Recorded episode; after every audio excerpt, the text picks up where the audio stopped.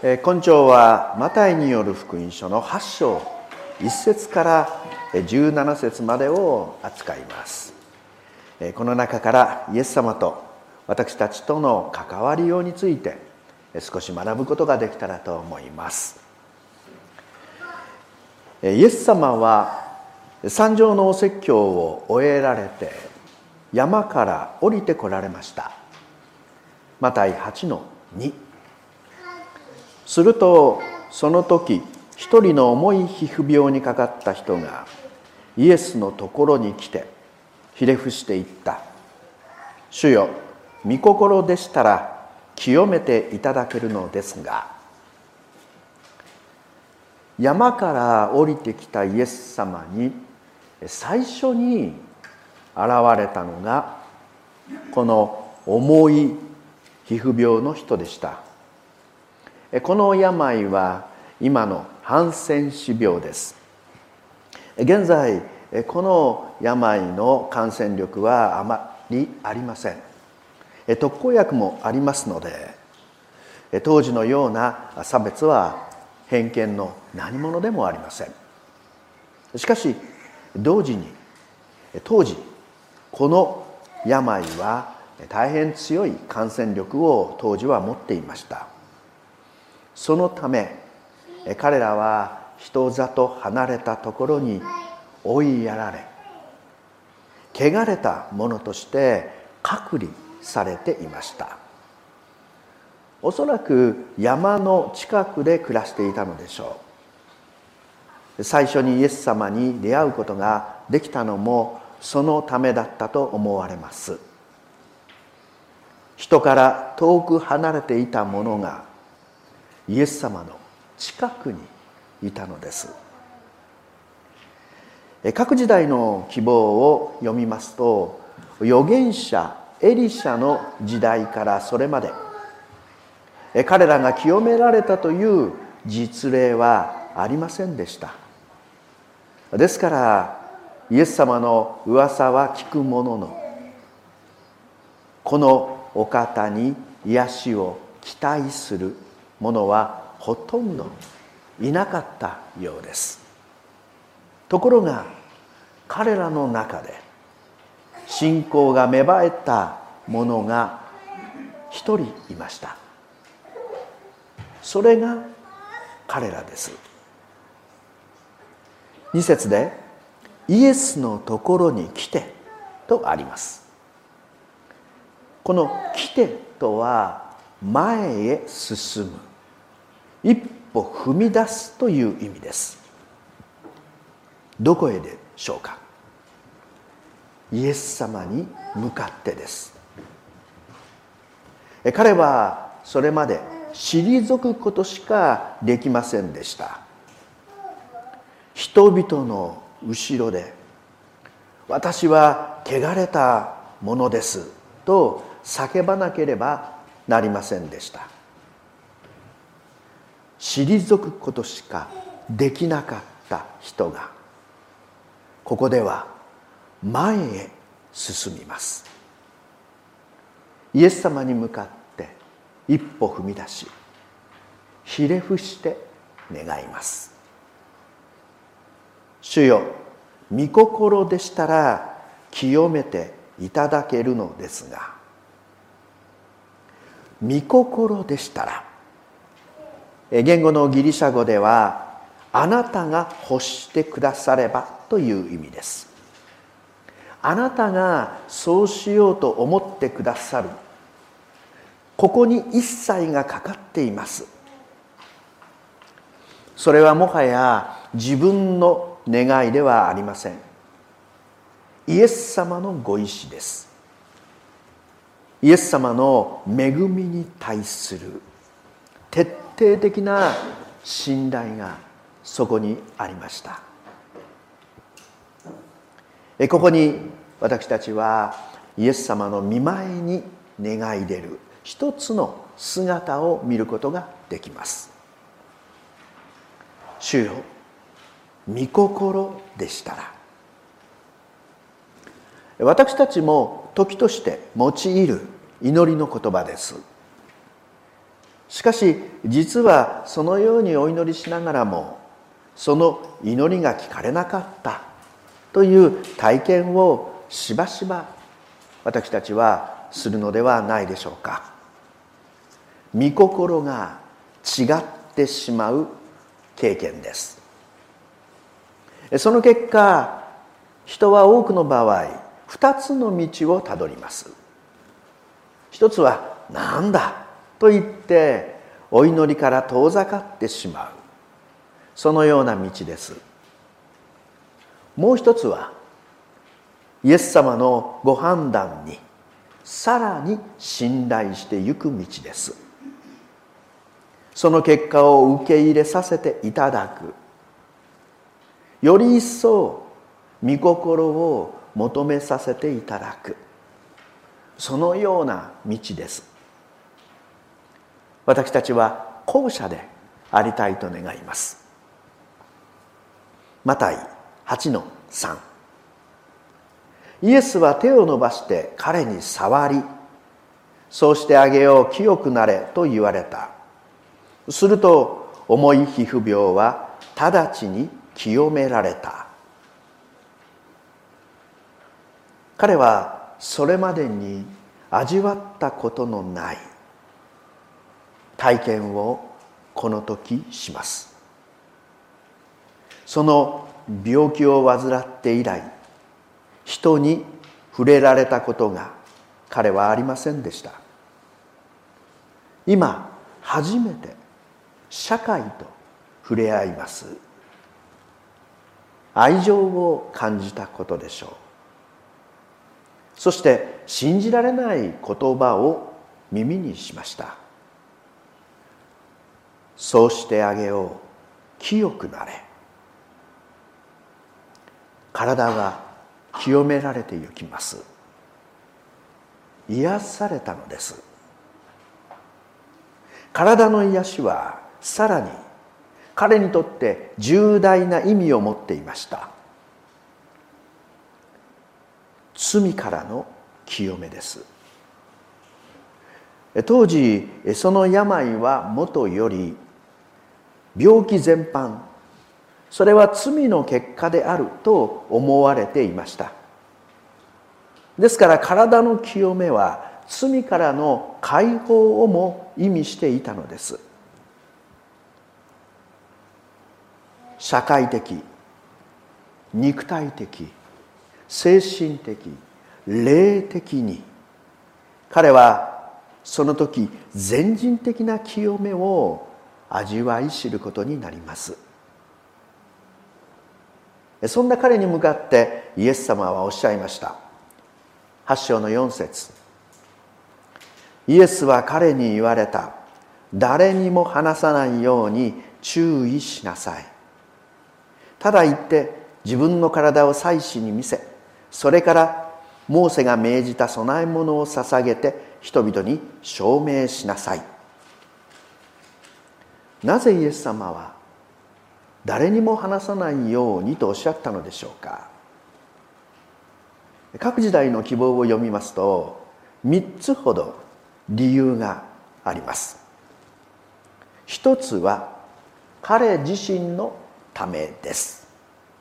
彼が触れ回ることによって祭司の耳にそのニュースが先に入ってしまった場合祭司たちはイエス様への偏見から不正直な宣告を下すかもしれませんでした。二つ目は祭司のためです。ハンセン氏病の癒しを証明するこの宣告は公に発表され記録されました。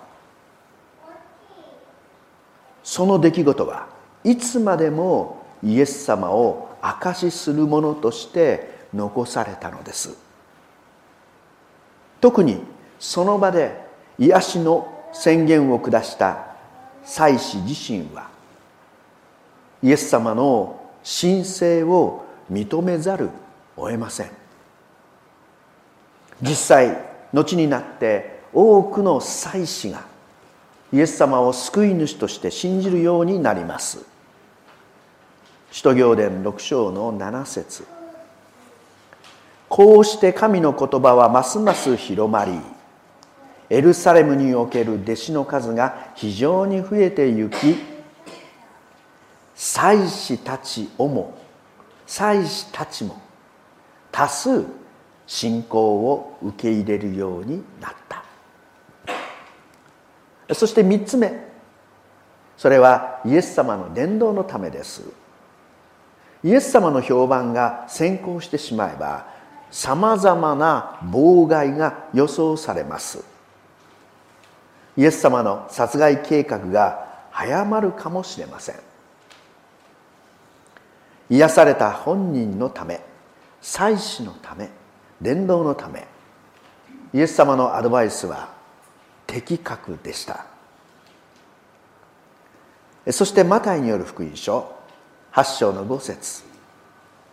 さてイエスがカペナウムに帰ってこられた時ある百卒長が身元に来て訴えていった。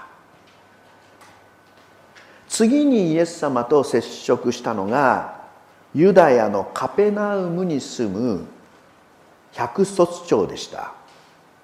違法人です。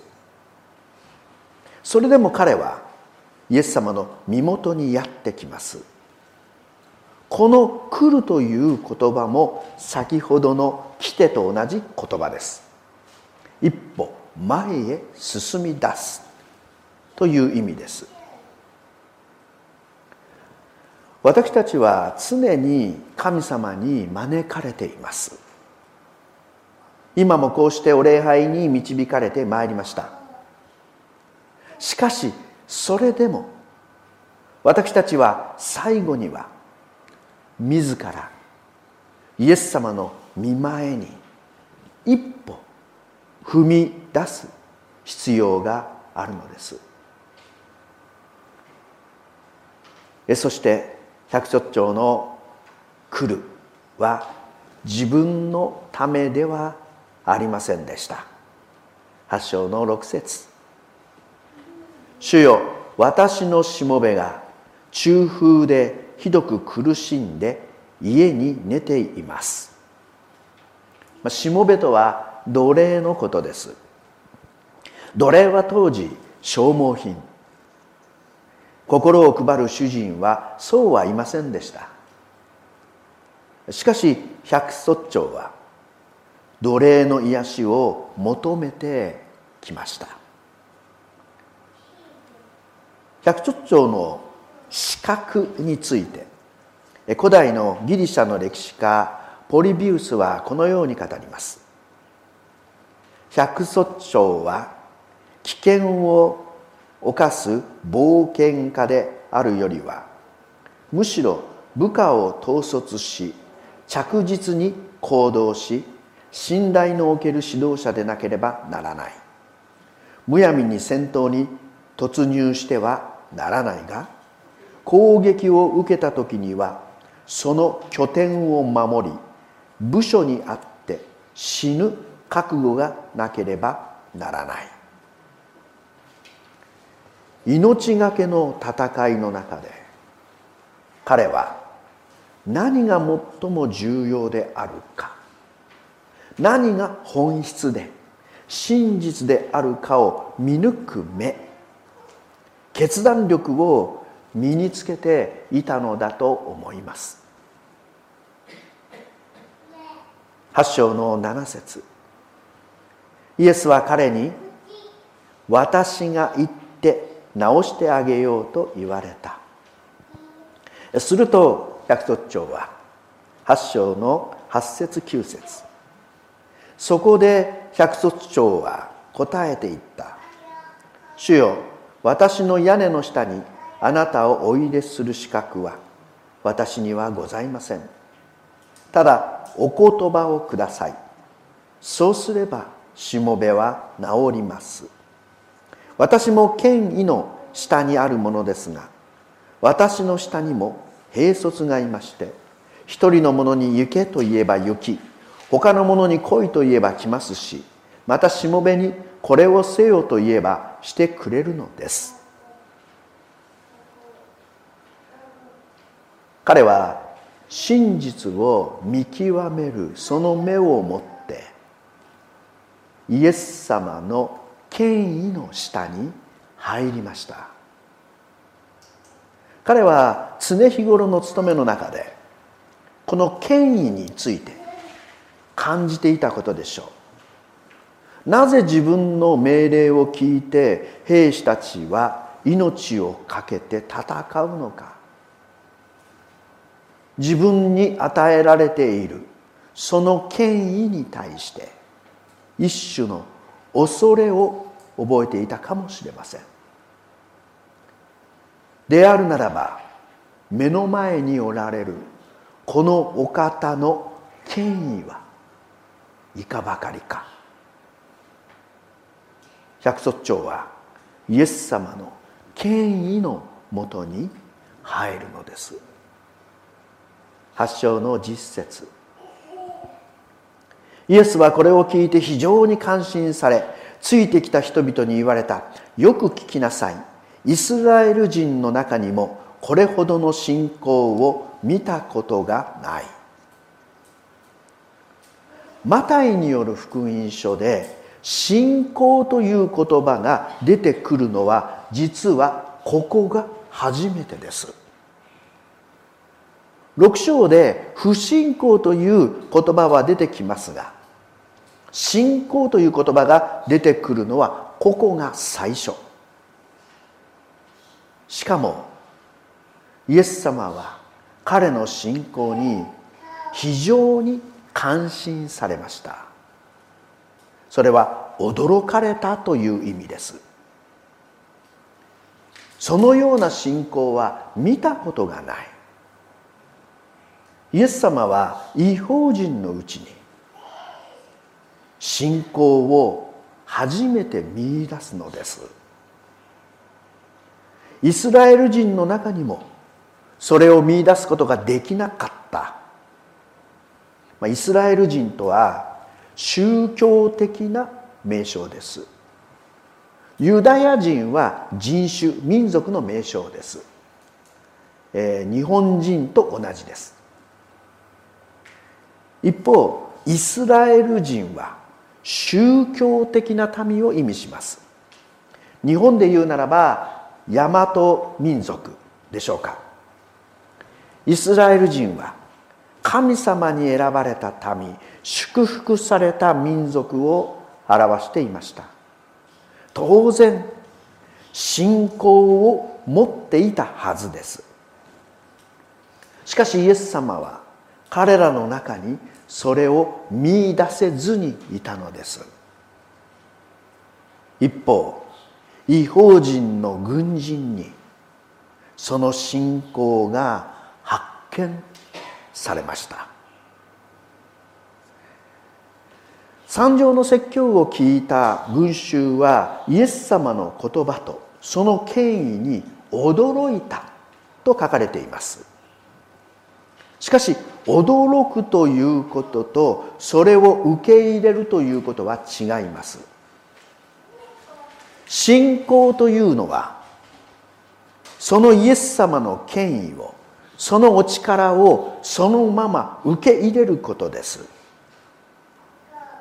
その力ある御言葉を受け入れイエス様ご自身を受け入れることです。百卒長は違法人でありながらイエス様を受け入れこのお方の権威のもとに踏み入ったのでした。私たちもイエス様の御言葉を信じてその権威のもとに踏み入って行きたい。そこでは一体何が起こるでしょうか。マタイ8の13それからイエスは百卒長に行け。あなたの信じた通りになるようにと言われた。するとちょうどその時にしもべは癒された。願った通りことは実現しました。ここにもまたイエス様の見前に祈る一つの姿があります。イエス様の権威のもとに願いを捧げそして願った通りに叶えられるという姿です。私事で恐縮ですが若い頃具体的に祈りそれが願った通りに叶えられたという経験が幾度かありました。その度に生きて働かれる神様の見業を見せられ聖書の神様の実在を確信させていただきました。こうして2人の人物がイエス様に願いを捧げるその姿を見てまいりました。イエス様が山から降りられて最初に出会われた2人。一人は民から追放された重い皮膚病の人。もう一人は違法人。マタイはきっと驚きを持ってこの記事を書き記したに違いありません。当時神様から遠いとされていた二人がイエス様に誰よりも近くにあったのです。私たちも彼らを通して信仰とは一体何なんだろう？もうひとたび確認しておく必要があるのかもしれません。そこでこの二人に共通すること。それはおそらく彼らのうちに何もなかったということです。ただただイエス様の権威に望みを置くしかありませんでした。エレン・ホワイトはこの百卒長について次のように語ります。彼は自分自身の善を頼みにしなかった。彼の論拠は彼の大きな必要であった。彼は信仰によってキリストの真の性格を捉えた。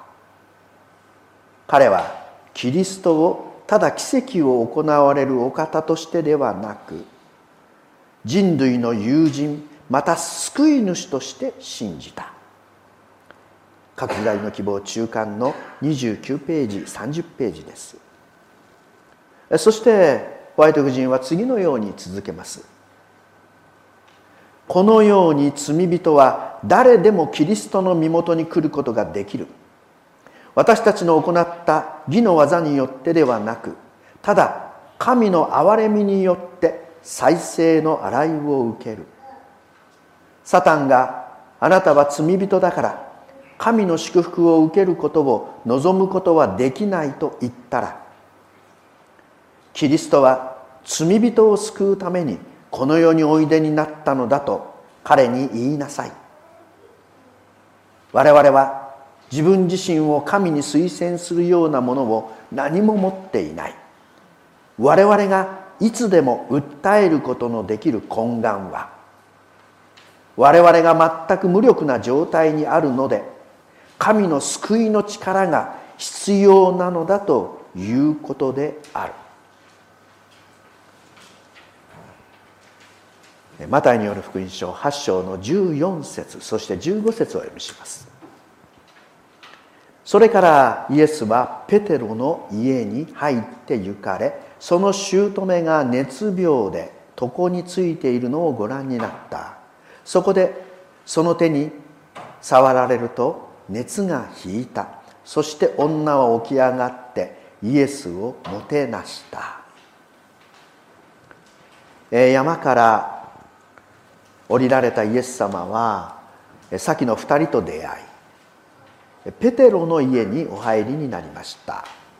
そこはカペナウムにおける拠点仮の宿であったのでしょう。ようやく一日の疲れを癒そうとされたイエス様でしたがそこはそこにはペテロの姑。ペテロの妻の母親が熱病に伏していました。そこで彼女を追いやしになります。愛弟子の家族を癒されました。今で言うならば家族伝道ということになるでしょうか。そこで癒された姑は自分の手で夕食を作ることを申し出ます。癒された体を持ってイエス様にお仕えするのです。ようやく夕食をとることがおできになったイエス様ですがくつろぐ間もなく8章の16節17節。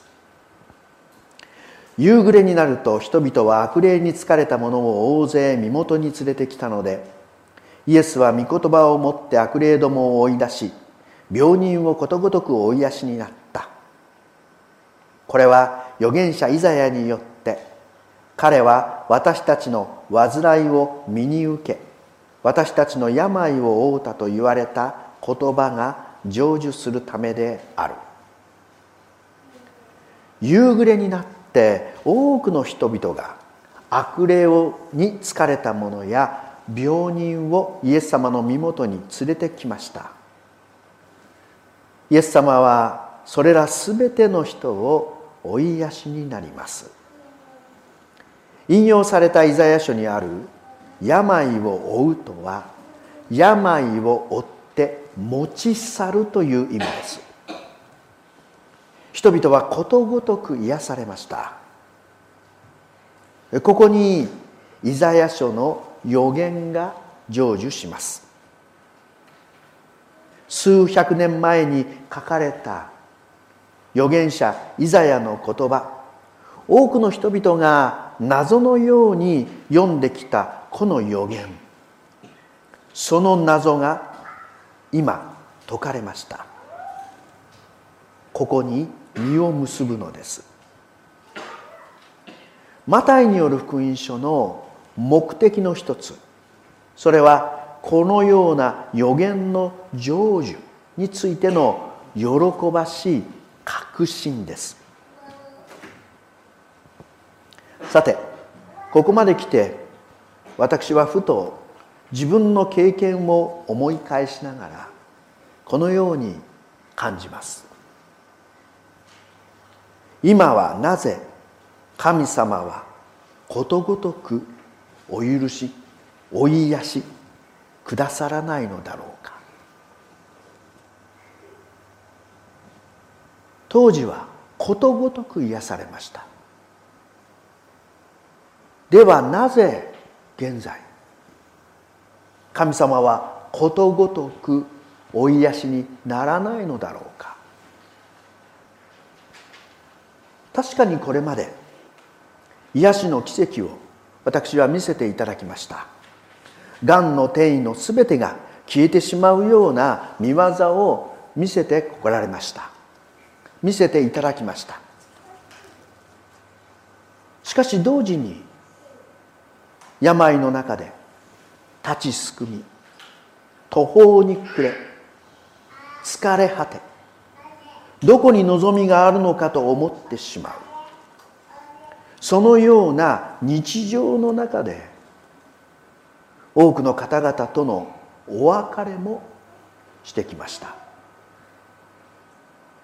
ですからなぜ癒しの奇跡が現在頻繁に起こらないのかという問いに対してそれはこうですという確信の言葉を持つには未だ至っておりません。その上で私の思いや感情を一旦脇に置きまして聖書の御言葉からそして証の文を通して次のようなことをお話しすることができると思います。一つはイエス様がそれらの癒しを通して